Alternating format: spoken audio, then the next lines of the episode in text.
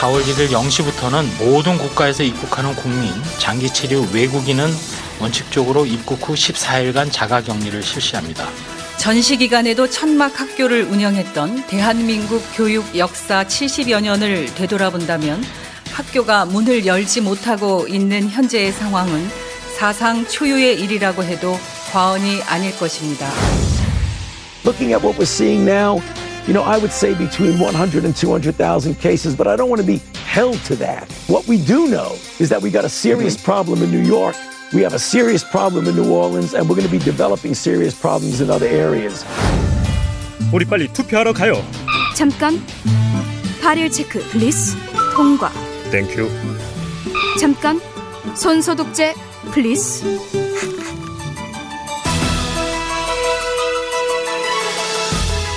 The sounds of the week's news. Welcome back, everyone. You're tuned in to Korea Factual. First, let's get you caught up on the major headlines of the week with our resident Korea watchers, Son Jiun and Adam Ro. Good morning, guys. Good morning. Good to have you as always. Now, the prolonged COVID 19 pandemic does continue, and more people are also flying back to Korea.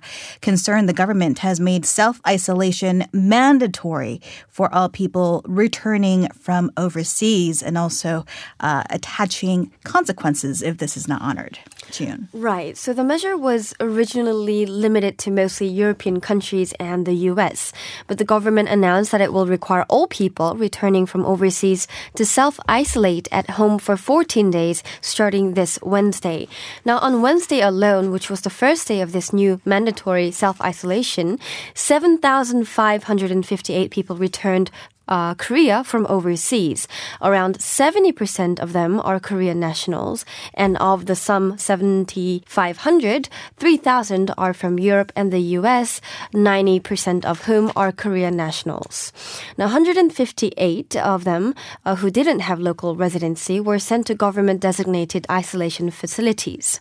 Now, on Wednesday alone, 224 Korean nationals and 11 foreigners have been tested after showing symptoms upon arrival, and they are waiting for their results. Now, Thursday, of the 89 new reported cases, 36 were related to imported cases. Now, our health authorities still see cluster infections as the major cause of the spread of COVID 19, though. Now, in fact, more than half of all confirmed cases in Gyeonggi involve cluster infections from places like church, call centers, and hospitals. Yeah, speaking of these uh, self isolation and quarantine rules, there are always some people who have to just break the rules and not do as they're told. And as of now, there are dozens of people who have been apprehended for breaking these quarantine rules, and about half of a half a dozen of them have been already indicted for breaching the country's infectious disease control law. Um, there are tens of thousands of people who have been ordered to self quarantine, so there is this minority group who are just not adhering or complying with the rules.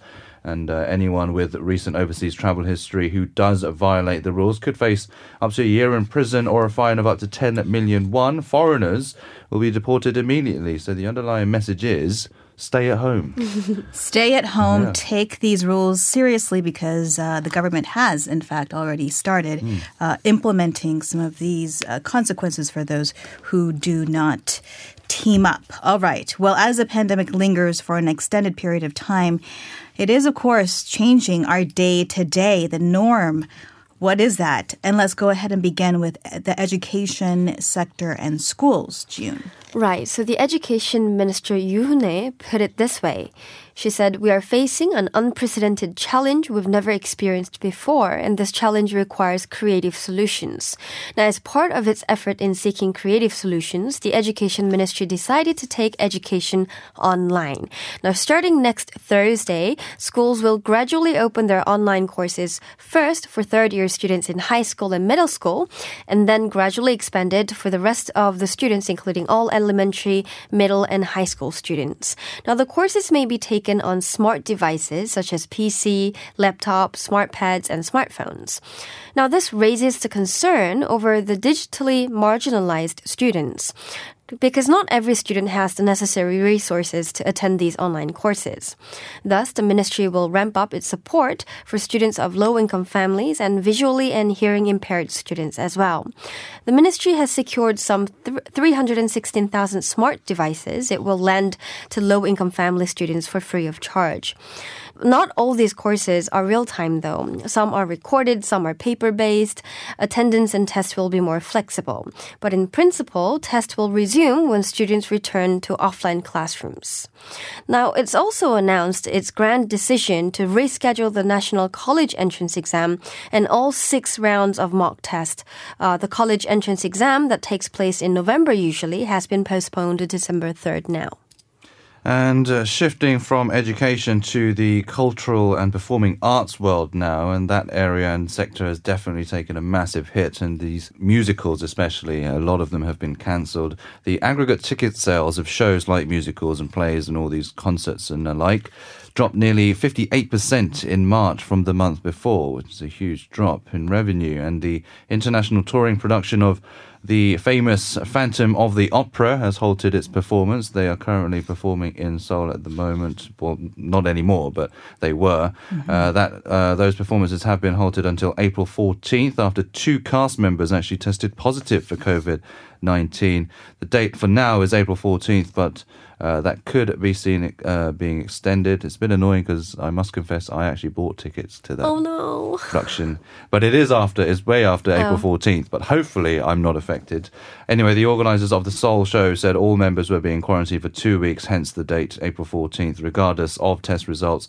Now, another big production, Dracula, has also been suspended, uh, and also, along with these positive test results, the Seoul City government is also cracking down on such theatres that violate these social distancing rules that they uh, implemented. And this is obviously putting productions, uh, uh, putting pressure on productions to suspend their shows. All right, let's go ahead and turn our eyes to the global front.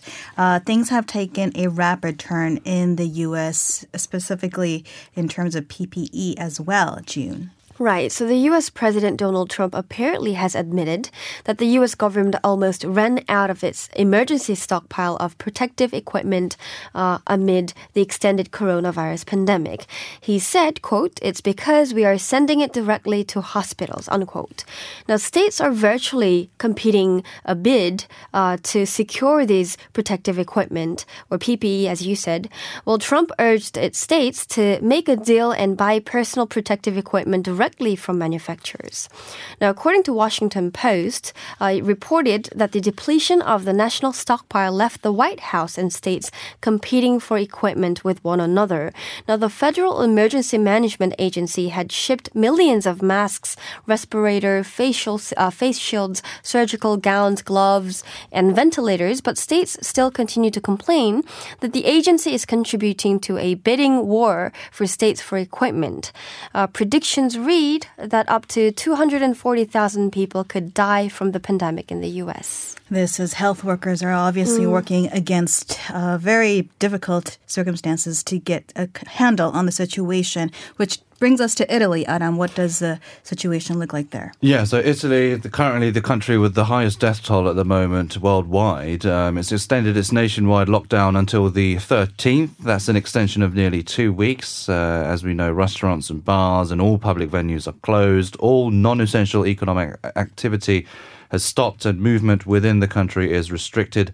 Uh, the Prime Minister Giuseppe Conte said the coronavirus emergency is far from over, even if the rate of new infections is starting to slow. But even those a bit fluctuating at the moment, uh, some are slowing down, and we are seeing exponential growth as well. Um, it- but it has been seeing a leveling off of the exponential growth in Italy uh, this week. But it still accounts for about a third of all global deaths from COVID 19.